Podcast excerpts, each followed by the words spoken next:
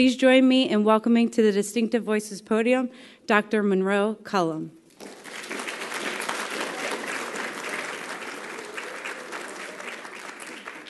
Thank you for that nice introduction. Uh, can everybody hear me okay?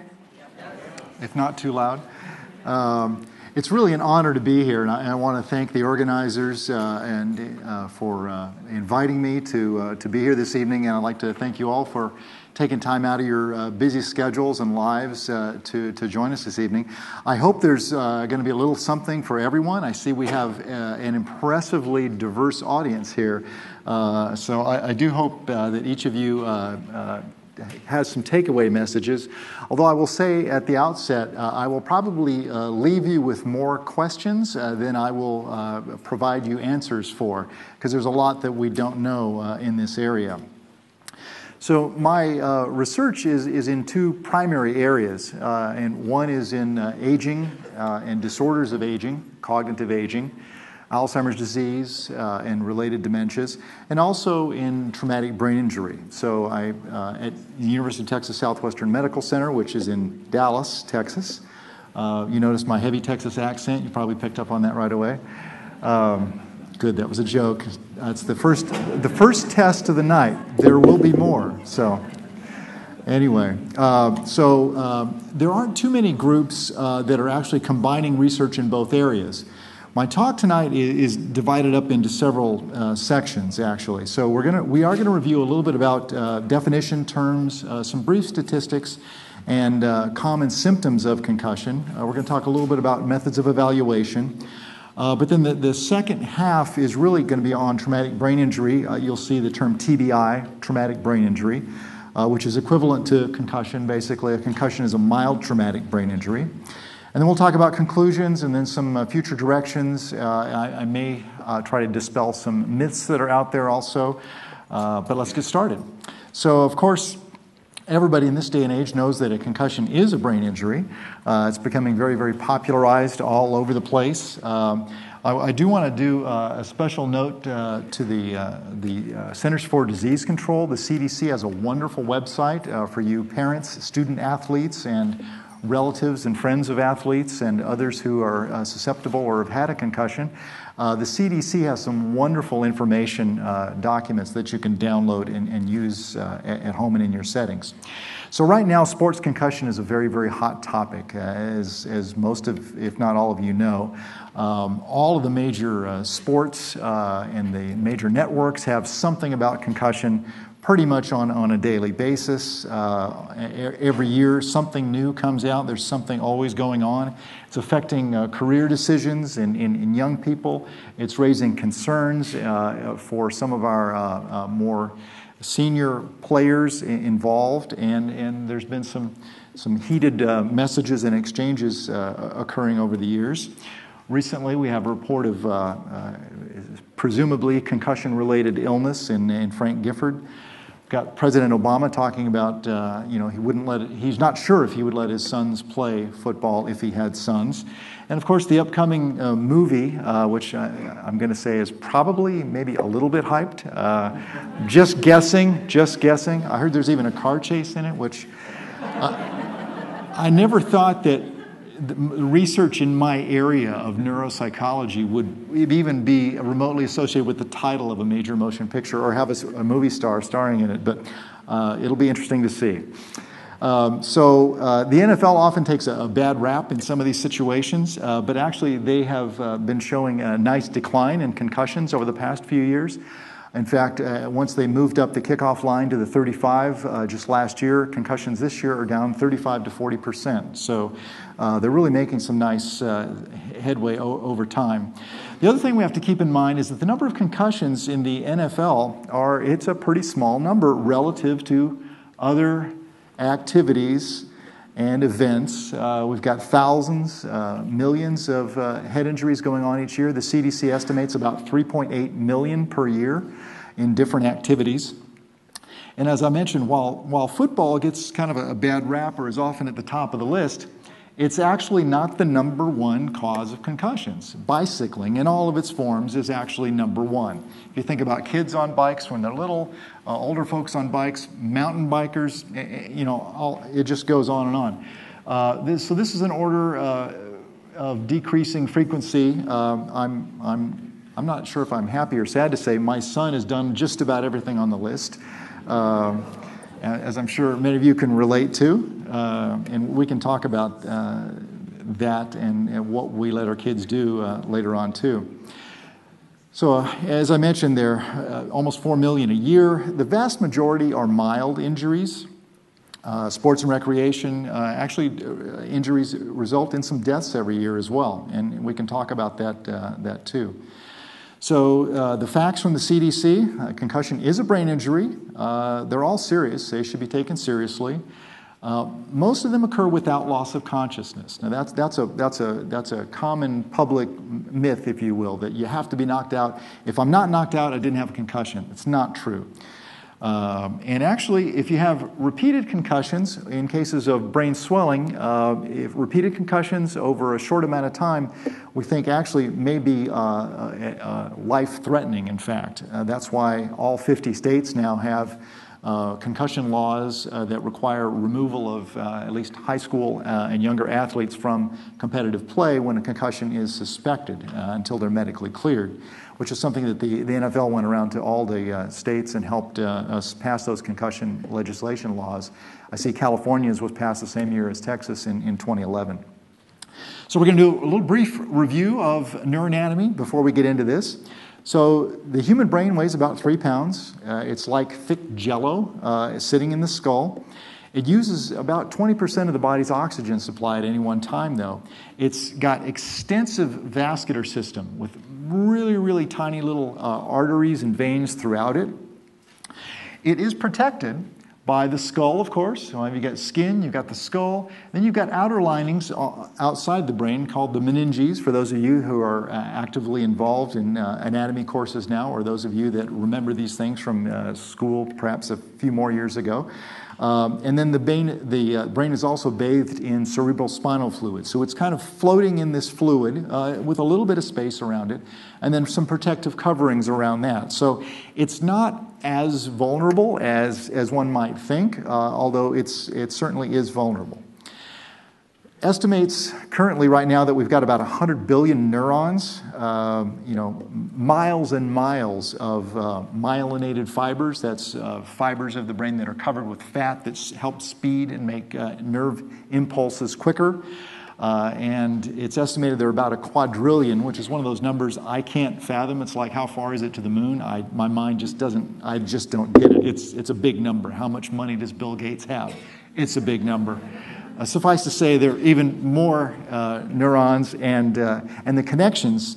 So the, the brain is full of, uh, of these labyrinthine uh, connections uh, of the cellular processes, and some are very, very fine as they protrude and extend from cell bodies and link up with other cells. So, what is a concussion? Uh, a very simple definition is a traumatically induced transient disturbance of brain function. So in the old days, the football players would say, You got your bell rung. You're not quite thinking right. That's the most uh, simple definition.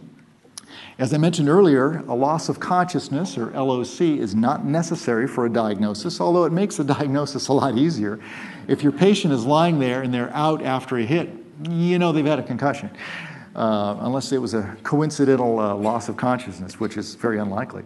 Um, and here are some of the more common symptoms uh, of concussion. Um, and the symptoms may be very subtle at times, which is why it's so important that we get a report from the individual about what their symptoms are.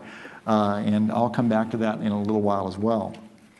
So, the general domains of cognitive symptoms, uh, I'm sorry, of concussion symptoms, uh, include cognitive symptoms. By that I mean attention, concentration, memory, reasoning abilities, your thinking uh, skills, thinking speed, Physical symptoms like headache or balance or visual problems, uh, mood, irritability, depression, anxiety, those symptoms can occur.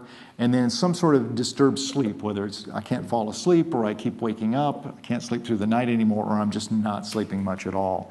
So those are the general uh, concussion domains. Although you'll hear me say a couple times that uh, no two concussions are alike, and that's, and that's why they can be difficult uh, to identify and diagnose initially and sometimes uh, tough to treat. If you look at the, uh, uh, a large analysis of the literature of neuropsychological functioning of following concussion. Uh, at, at, about 24 hours afterward, delayed recall, delayed memory. So if I give you a list of words now and I ask you what those words were five minutes from now, that's delayed recall. That uh, function is often affected, as is new learning.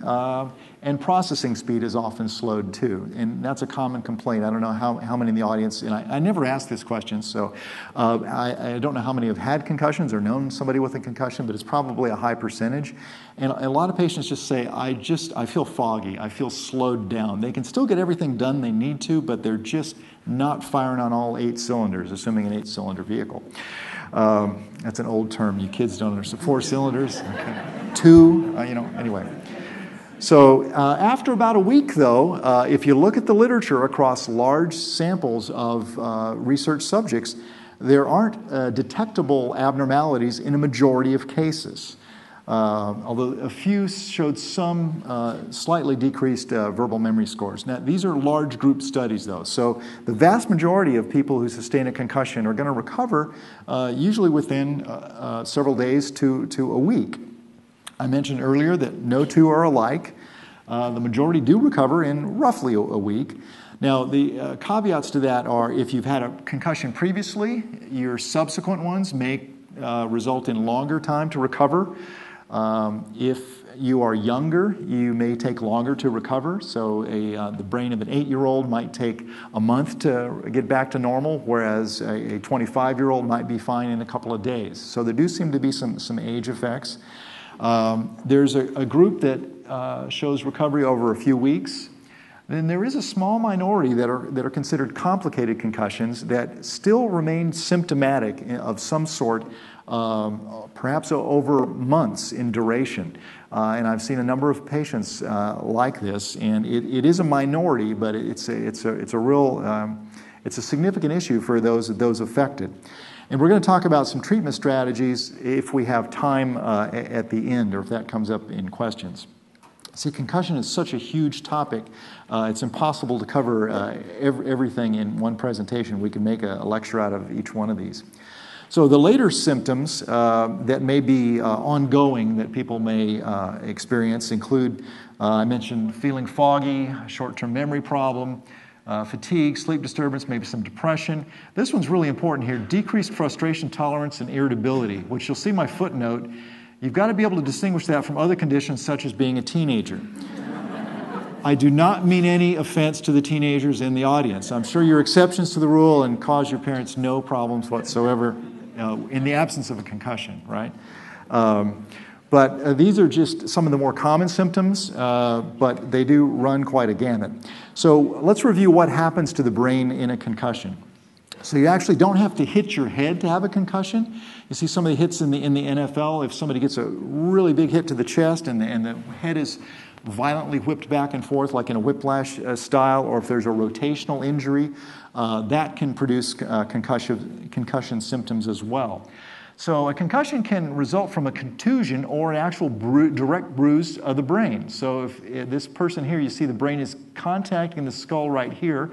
And then I mentioned earlier, the brain is like thick jello. So it, it, it's, it's elastic. So once it hits here, if the force is hard enough, it's actually going to bounce back and then hit at the backside too. You've probably all heard of the coup contrecoup type of injury uh, that can happen at least in more uh, uh, higher impact injuries. So, what happens within the brain are what we call shear and strain effects. Uh, I'll, I'll, show you some pictures of, of some uh, uh, brain cells and their connections in a, in a moment. But basically, as the front part of the brain is going forward, it's moving at a little bit faster uh, pace than the back part of the brain to catch up, and then it bounces back, and there's a little bit of a delay. There's also differences in the density of brain tissue. Uh, so, there, there, are denser areas and more uh, more uh, fluid content areas, and they move at different rates. So you can get these stretching and, and, and, tearing effects. And in addition to that, you, we get what is a what is called a metabolic cascade of abnormal cellular response. Uh, we won't get into the neuroscience of it uh, tonight, but suffice to say, the, the brain basically ends up in, in a bit of an energy crisis. Uh, it's starved for energy momentarily or within minutes to hours after a, a concussion. And at that time where it's starved for energy, it's not producing as much energy. So it's kind of a double whammy. Actually, uh, David Hovda at UCLA has done some of the seminal work in that area. So there's a, a nice uh, uh, uh, web link uh, on YouTube you can go to to actually watch it in motion. I didn't link on it tonight because basically it just shows it going back and forth and, and how things bounce around. Um, but the so this is the the uh, the cortex. That's the big part of the brain. That's the where thought, reasoning, most of our higher cognitive functions are. And you see it sort of sits atop what we call the, the midbrain area. And then there are connective tissues. Uh, this center uh, region here called the corpus callosum is, is white matter. That's connective tissue within the brain. So the, the, the overall brain sits on top of the brain stem.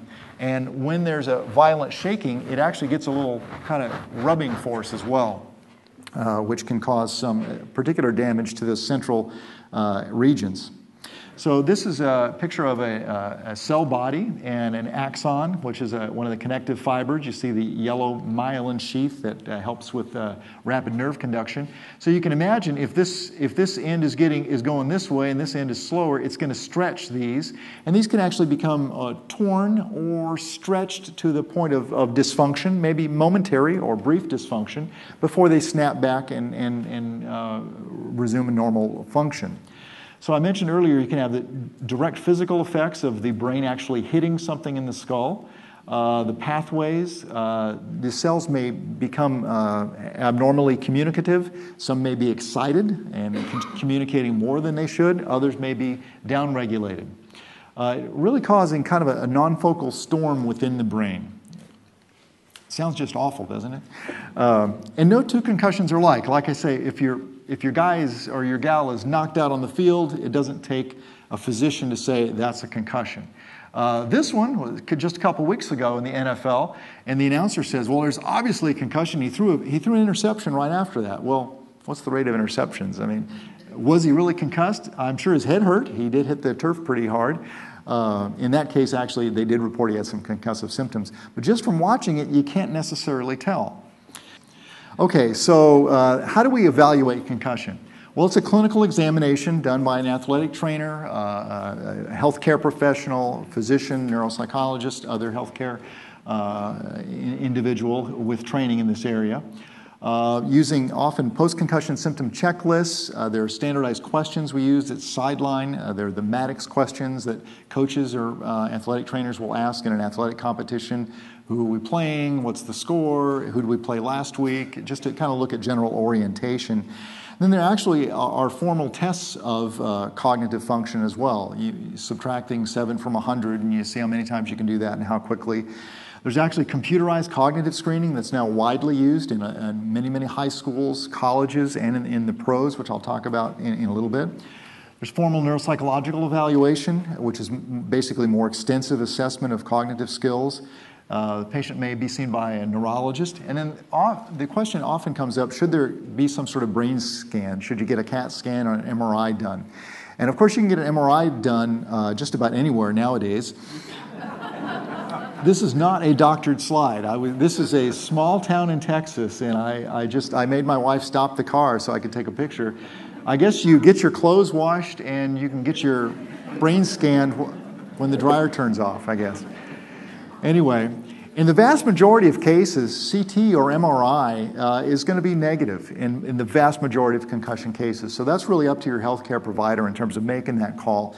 If there are any focal uh, neurologic symptoms, like if one, one pupil is way bigger than the other, or if they're really uh, you know, uh, striking uh, symptoms of concern, uh, imaging might be requested. but in the vast majority of cases, it's going to be normal because our current modern neuroimaging techniques really don't show abnormality in, in most cases of concussion. concussion.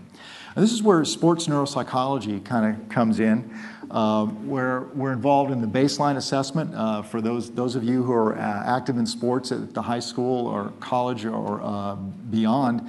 Uh, you often go in, in prior to an athletic competition season, you take a baseline cognitive test to see how you're doing. Uh, we're trying to get an assessment of your uninjured brain at its best. Um, and then if there's an injury, we repeat the test to compare you to your own baseline, which is it's not infallible, it's not perfect, uh, but it's it's better than nothing. Um, these are standardized protocols in the NFL and the NHL. They've been doing this uh, for, uh, gosh, uh, about 15 years, I guess now. Um, I'm the consultant for the Dallas Cowboys and Dallas uh, Stars, so I, uh, we see all of them uh, each year uh, to do a baseline assessment, and if they're injured, we go out and, and evaluate them using the computer tests as well as more traditional neuropsychological testing as well. And I, I, I still hope to see the Dallas Stars doing that with the Stanley Cup again and hope to get more wins someday, but that's all I can say. So, uh, neuropsychological testing. Um, these are just standard tests, and I just wanted to show you some, uh, just a few examples to give you a sense of the types of tasks that we do. So, you might be given a list of words or shown a list of uh, series of pictures, and you're asked to recall them at a later point in time. So, some things you re- may remember quite accurately, some things just draw a blank, some things you might get in the the right category. Uh, others are just missing, and some are just way off. Um, that's, that's how the retrieval process uh, goes, and, and we have standardized tests to measure this.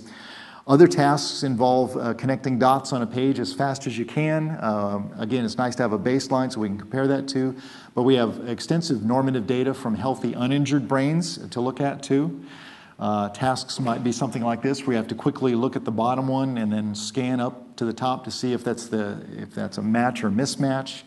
Or every time you see a red circle on the left, press the space bar, but if you see a red circle on the right, don't. So you've got to inhibit that as well. So I mentioned uh, computerized cognitive screening uh, is uh, commonly used in sports applications. Um, it can be insensitive, though. They're not the toughest tests uh, that we have. And in terms of symptom reporting, um, there can be a problem with athletes either over-reporting or under-reporting symptoms. So athletes typically, especially at high levels, want to be in play. They want to be back out on the court, back on the field. Uh, so they may underreport symptoms. So it takes a good clinician to, to thoroughly assess them and, and weigh all the evidence. So that's, that's why it's a multidisciplinary assessment. You've got to look at the cognitive symptoms, the physical symptoms. Uh, you've got to watch, do some balance testing with the patient. Um, and, uh, and uh, encourage uh, honesty as much as possible. So there may be other factors uh, that come into play when interpreting these tests also. Uh, for example, effort at the time, if somebody's abnormally fatigued, uh, if they've got a coexisting, uh, pre-existing condition such as a learning disability, that's where the baseline testing can come in handy so that we know how you were before your injury. And also we, we even look at things like intellectual level because well, I'll just let you read this quote. That was from an uninjured, famous quarterback. I won't name the name. Um, so, these sports based neuro- neuropsychological examinations can play a variety of roles, both in terms of, of acute concussion, recovery, tracking over time. Uh, later on, we get into issues like uh, when is it time to quit? Um, one of the questions I'm often asked are how many concussions are too many? And of course, the answer to that is how many for whom? What is your history? What's your, you know, uh, what's your background? What are other risk factors you might have? And uh, we'll, we'll get back to that a little bit later as well. So now I'm going to shift into the, to the aging brain uh, part of the talk, uh, and, then, and then we'll synthesize things uh, at the end. So, in addition to the acute effects, uh, aging raises concerns for uh, the risk for cognitive decline y- years later. Uh, so, we know that normally um, our cognitive skills change with age. So, you've got a nice increase. If I had a slide here, I quit showing the slide because it's depressing now that I'm over 50 because I'm on the downhill slope now. Uh, but certain abilities stay intact uh, and even actually improve, uh, at least until well into the 70s. Uh, but things like reaction time starts to slow down. I mean, you can see this in, uh, in you know, watching athletes in their careers, you know, and an aged NFL player, you know, at the upper 30s, right? You know, they're really old for that. So uh, they may not be as quick as they used to be. The brain changes with age. Uh, we all experience cellular loss, and that actually starts in, uh, in about the mid to upper 20s. Uh, the brain is, isn't actually mature until about the mid 20s in guys and the early 20s in gals. Uh, women always have a, a maturational advantage on, on, on, the guys. Sorry, guys, but that's the way it is. Although there are some extraordinarily mature young males out there, but I think the uh, less mature probably outnumber. Um, I'll leave it at that. You can discuss that amongst yourselves uh, at home tonight. Um, so, age is the number one risk factor for Alzheimer's disease. Uh, the older you are, the risk goes up, at least to a certain point. Um, family history factors in a bit also in, in, in many cases. Um, it's been reported in the literature that a, that a serious traumatic brain injury, like we're talking, you know, coma for days uh, or at least, you know, more than a few hours, has been associated with a two to four-fold increase in the chances of developing Alzheimer's disease later in life. Although there's some mixed findings along those lines. There's also some overlap between the pathologies uh, involved in, in the acquired an acquired disorder like traumatic brain injury and a neurodegenerative condition like Alzheimer's. So the question has arisen is there a link between uh, Alzheimer's disease and more milder forms of uh, traumatic brain injury? Or what about repetitive traumatic brain injury? Which gets immediately into the concussion movie and the whole, all the, the, the talk and hype about chronic traumatic encephalopathy. I'm really not going to talk too much about that tonight because that's, like I say, kind of a separate lecture, but I do have a few slides on it. First of all, this is not a new concept. It was uh, described originally in the 1920s as punch drunk sy- syndrome. Yeah, y'all may remember that, uh, reported in uh, boxers primarily, which interestingly is a sport designed to inflict concussion, right? So yeah. In fact, uh, I know neurologists that won't even do research on it because they think boxing is, is unethical. But I, I don't think that you know our, our scientific feelings about it necessarily keep anyone from that profession. So I'm willing to study it. Um, years later, the, the terms have changed. Uh, and uh, for example, in 1957, chronic progressive traumatic encephalopathy was coined. Uh, Dr. Omalu, the uh, topic of the upcoming concussion movie, uh, discovered the pathology in some former players, which started uh, a lot of the more recent interests. Uh, Anne McKee is a neuropathologist at Boston. Their group has been uh, really uh, at the forefront of studying this, this disease condition. and then there was recently a consensus panel to establish some, at least, initial guidelines. Now, right now, chronic traumatic encephalopathy, or CTE, is defined only by pathology. So you really can't it's not a real clinical diagnosis at this point. Like if you go to your doctor, your doctor might say you might have it, but he cannot enter a code or she cannot enter a code that says this person has CTE and get paid for it. He's got to come up with some, something else. So it's got to be symptom based. There are clinical diagnostic criteria being proposed, um, but they're not firmly established. And there's overlap with other disorders, so it can be difficult to, uh, to diagnose in life.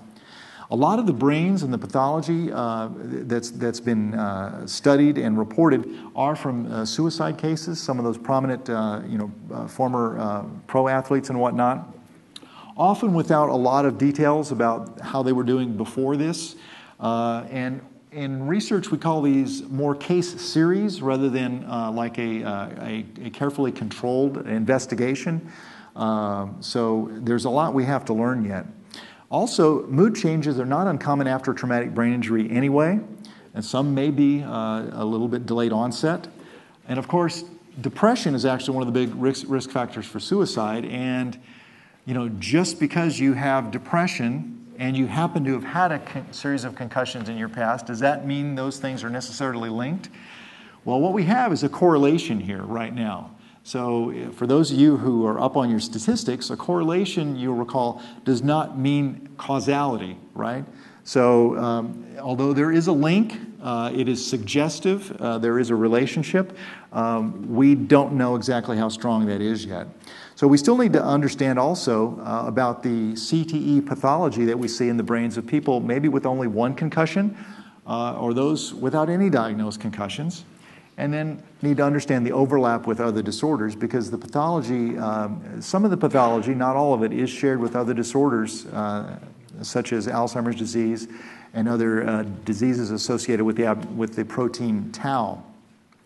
So athletes are natural subjects for traumatic brain injury studies because if you, if you watch, especially contact sport athletes, enough over time, they are at increased risk for sustaining concussions more than the general population. Uh, they also tend to be healthier than average, uh, fewer comorbidities in general. There are exceptions, of course. Um, I'm often asked about, you know, histories of substance abuse, steroid use, and things like that. Those things may factor in here as well, so it's, it's not straightforward. Uh, but then who do we compare them to? So you've got these, this group of elite athletes, uh, the best of the best, the upper, you know, 0.1%. Who's a control group to compare them to? Do you just go out and compare them to the general population of the same age? Probably not. Uh, what about their dietary histories, their exercise histories, uh, genetic factors? It's really tough. Um, do you compare them for, do you match them on IQ, for example? In a lot of these cases, the concussions happened a long time ago, months, if not years, or even decades ago. So you you're, you're left with retrospective reporting. How many concussions have you had? Well, I had six. Well, were they all diagnosed? Well, I don't really remember. And now that I know more about concussion, actually, I probably had more like eight. I'm making that up, by the way. I haven't had that many.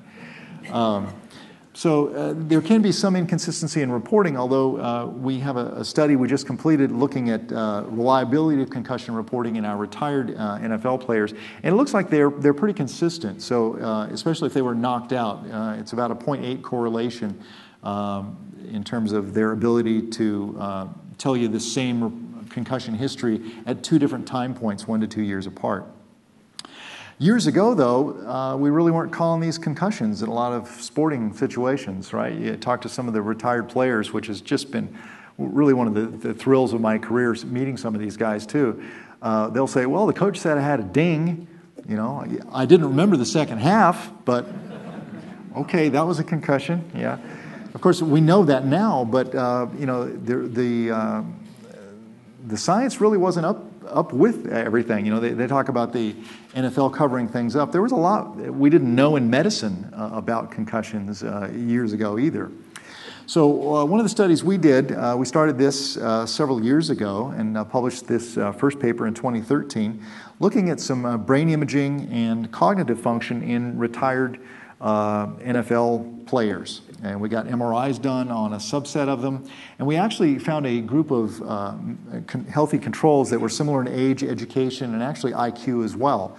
Although, you know, body size and these other factors we just couldn't control for. So it's not a perfect study, and, and the sample is relatively small. They were in their early 60s, average college education, predominantly Caucasian. Only six were actually retired. They had played in the NFL about uh, 10 years. Uh, their range of concussions was 1 to 13. Uh, we actually now have stopped counting. If, it's more, if they tell us more than 15, we just say greater than 15 because uh, we don't know how many that is. And we studied all of them with neuropsychological techniques and in brain imaging, as I mentioned. We found that uh, the majority were normal, about 60%. Uh, we did find that mild cognitive impairment, which is a, a, an abnormal state sort of between normal aging and dementia, later in life was definitely more common in, in these guys compared to the general population, in which the frequency is about 10%. We also found a higher uh, frequency of depression. Uh, we didn't find any more dementia in our uh, sample. We did not find uh, any Lou Gehrig's disease or amyotrophic lateral sclerosis in our sample. And in our initial sample, anyway, we didn't see anybody who looked like they might have CTE. When we look at their, uh, the brain imaging, now this is comparing the uh, cognitively impaired athletes uh, to controls. And here's the front of the brain, the back of the brain. Now we're looking uh, like straight on at the brain in the middle slice, and then you see this is the right hemisphere. So as if I were turned around and the nose is up here and the back of the head is back here. These red areas are showing where these groups differ significantly. And you see, it's all in the white matter. It's all in the connective tissue between the hemispheres, within the hemispheres. You see these little dots of red. Uh, we probably should use a different color because it looks like blood, but it's not blood. Uh, it's just uh, showing areas where uh, the, the, tissues just were not as robust uh, in the retired uh, players in that sample. Now, when they showed cognitive impairments, uh, difficulties in with word retrieval, uh, naming, if you will, uh, so Anybody over the age of 50 may have had this experience. Uh, you know, you, my wife and I are watching a TV show, and oh, what's that actor's name? It's, uh, oh gosh, starts with, uh, oh, I can see, oh boy, it's, the name just evades you. You haven't forgotten it, you haven't lost it, but you can't quickly retrieve it. That's word retrieval, that's confrontation naming. That declines with normal aging, but we saw a greater decline in our, uh, in our retired players. Also, a little bit lower um, learning and memory scores as well. In addition, I mentioned the, the depression finding, which uh, many of them were surprised to know they were depressed. If you asked them if they were depressed, they said no, but then if you went through a depression symptom checklist, well, do you, have you lost pleasure in things that you used to enjoy? Well, yeah. Are you sleeping okay? No. And you go down the list of depressive symptoms, they actually qualify for a diagnosis but weren't aware of it. So it wasn't that the typical I feel sad depression, but a lot of uh, the more physical symptoms uh, of, of depression. We did uh, diffusion tensor imaging uh, analyses, which is what I showed you a picture of, uh, showing the white matter ab- abnormalities. It was only in those uh, with some evidence of cognitive uh, impairment or with depression. Uh, let's see. So I mentioned that. in terms of the, the most symptom, most common symptoms, it was reports of problems with concentration, appetite, decreased energy, sleep, and decreased libido. So then we started looking at just those with depression, and we found that the guys with depression uh, and more concussions, there was a relationship. Uh, we don't understand this yet, uh, but it was a pretty robust finding. Uh, and it was feelings of pessimism, indecision, guilt, etc., were correlated with number of concussions quite significantly. And this statistical relationship remained even when, when we controlled a variety of other factors. When we compare the depressed patients uh, to controls, we see even larger differences in the white matter between the groups. So those with depression look quite a bit different than those without depression. So uh, this is something we uh, really want to follow up on uh, more and, and, learn more about this because um, uh, obviously depression seems to be a bit more common uh, and it does seem to be associated with these brain changes. So what happens to memory function and memory structure uh, in aging when uh, there is a history of concussion. So, for this study uh, that we just published this year, uh, we took NFL players with a history of concussion diagnosed with this disorder called mild cognitive impairment. Uh, so MCI is, a, I mentioned, it's kind of a transition period between normal aging and, dementia for a lot of people, although you can, you can stay stable with the diagnosis of MCI for quite some time in some cases too, and sometimes even revert back to normal. But in general, uh, about 10% per year convert or develop additional symptoms that lead to dementia. Uh, it, it doesn't disrupt daily functioning uh, typically. Uh, it'll be an isolated impairment in memory or some other cognitive skill that's a little bit of a problem, but people can still carry on their lives fairly normally uh, until it gets worse. So, what we did was we compared these uh, retired NFL players with MCI to non concussed, non FL controls uh, with and without a diagnosis of MCI. So, to kind of look at two groups of MCI, one had concussions and one didn't. And we wanted to focus on the volume, the size of the hippocampus uh, from your anatomy. Uh, you might remember the hippocampus is the like about the size of your little finger. It sits in the in the temporal lobe on the lateral side of the brain. You've got two of them, one in each temporal lobe, unless you've had surgery to remove it or you were born without one. Um, and that's responsible for our ability to acquire and store new information. Uh, we also looked at verbal learning and memory. So, like I showed you a while ago, uh, presenting a list of words for somebody to remember and asking them to recall them at a later time. What we see uh, in, in, our athletes with mild cognitive impairment is that they are scoring uh, almost two standard deviations below the mean. Here's uh, a mean on our verbal learning test. Uh, you see that our healthy controls without concussion are actually somewhat above average. Our athletes without MCI are right at average, although there's a range. The athletes with MCI score almost two standard deviations below the mean, and the controls with MCI, they're, they're also impaired, but not quite as bad. So there seems to be something a little bit additive, something a little bit worse. If you get MCI and you've had a history of concussions, it looks like you're going to do a little bit worse. Uh, this is a complicated slide. I'm not going to ask you to, to go through it, but uh, suffice to say that the, these are the uh, retired players with MCI. This is their hippocampal volume. the size of the hippocampus with age. These are, this is the left hippocampus, this is the right hippocampus. You can see those guys with a history of concussions in MCI have smaller hippocampal uh, uh, sizes uh, over time. And there seems to be a fairly big drop off, uh, and these lines really start converging more about at the mid 60s, where it looks like it's, it's just a greater difference between, between those groups. So if you compare that with their lower verbal memory performance, it makes sense. So the hippocampus is smaller, especially on, on the left, and they're not able to learn quite as much information uh, as a healthy sample. So, to summarize some of our uh, retired uh, NFL player data, um, we saw, now that we've got a larger sample, we've seen actually close to 100 now. We have seen a couple that we think might have uh, CTE. Uh, still haven't seen any uh, Lou Gehrig's disease. Uh, not really increased prevalence of dementia. It's about 6%. That's, that's remained stable. but we do see more depression and mild cognitive impairment. So, one of our conclusions is that some individuals with a history of mild traumatic brain injury or concussion are at higher risk for mood and cognitive symptoms as they age. So, what about non NFL players? Uh, let's get some larger samples. These have all been pretty small, small studies. So, I mentioned earlier that there is a literature linking more serious head injury with an increased uh, risk of, of Alzheimer's disease. And we wanted to follow this up by looking at a large national database uh, that all the National Alzheimer's Disease Centers uh, contribute data to the National Alzheimer's Coordinating Center. And it, it can be used by researchers uh, all over the world. And we basically selected out subjects who did and did not report a history of uh, traumatic brain injury with loss of consciousness at some point in their past.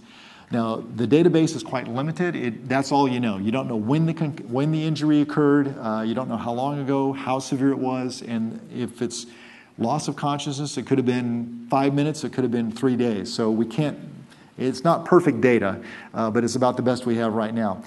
So we wanted to find out whether uh, just having a history of, of traumatic brain injury with loss of consciousness is associated with, oops, sorry, with an earlier onset of Alzheimer's disease to replicate what's out there in the literature in this database.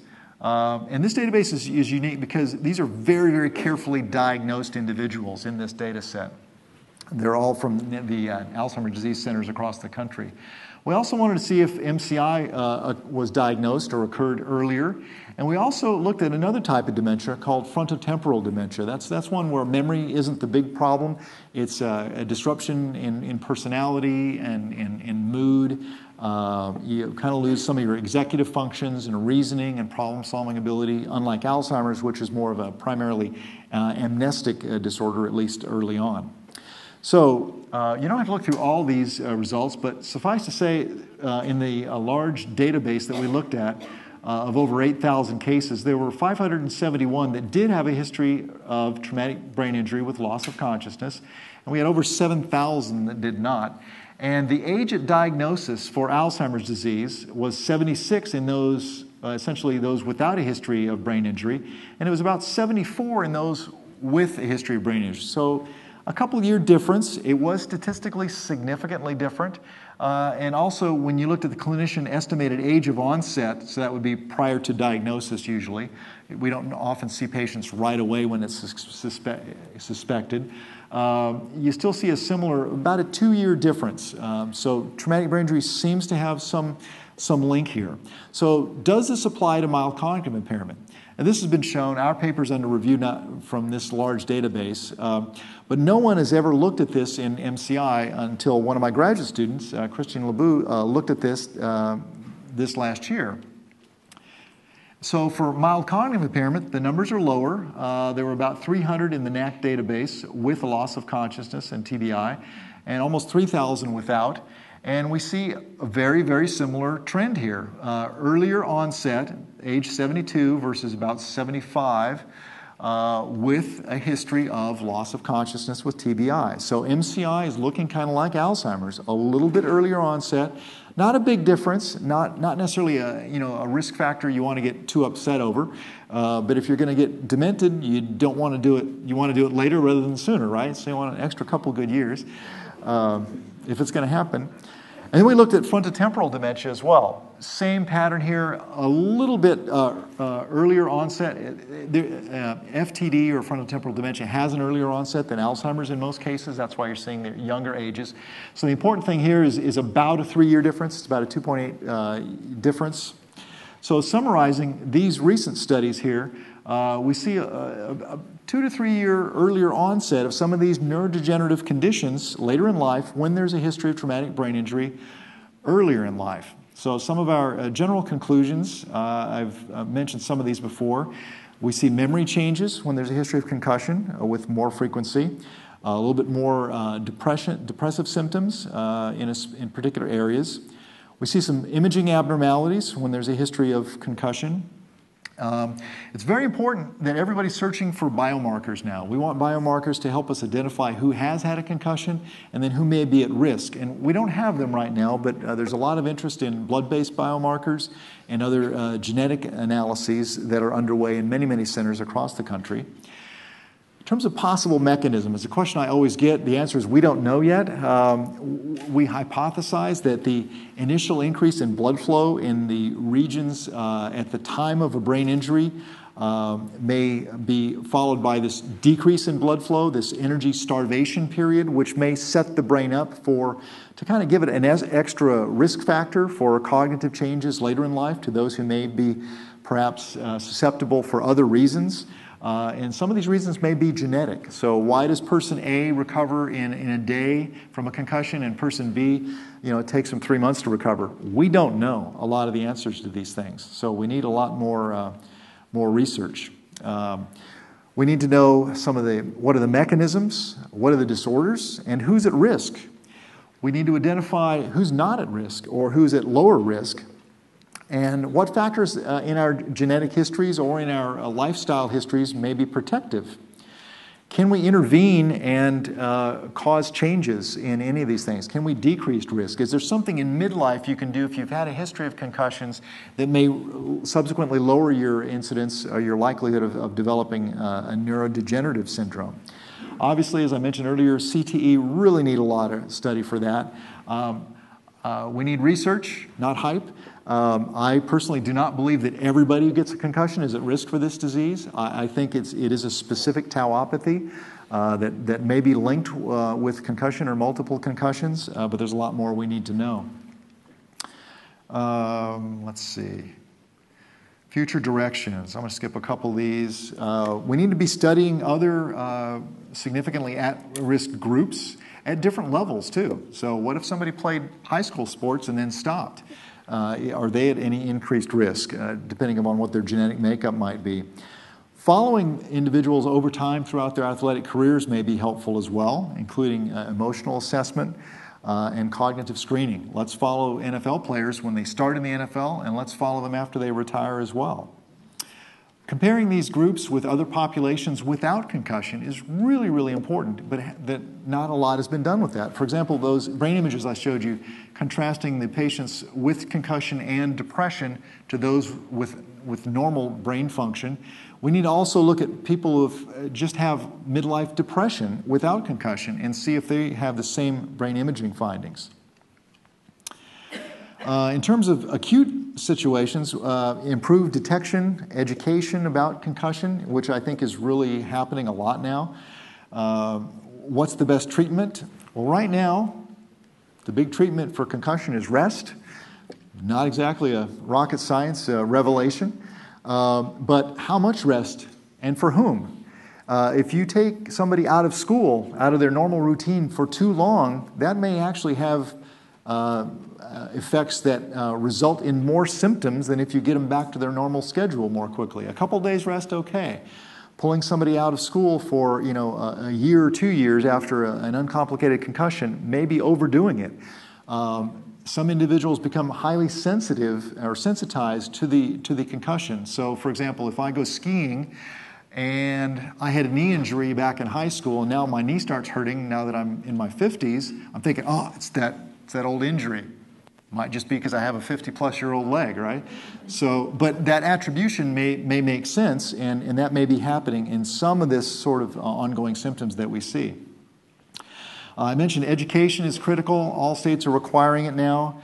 Uh, reporting, uh, the kids need to be reporting. The athletes need to be reporting. They need to be asking each other, "Are you? Hey, are you really okay?"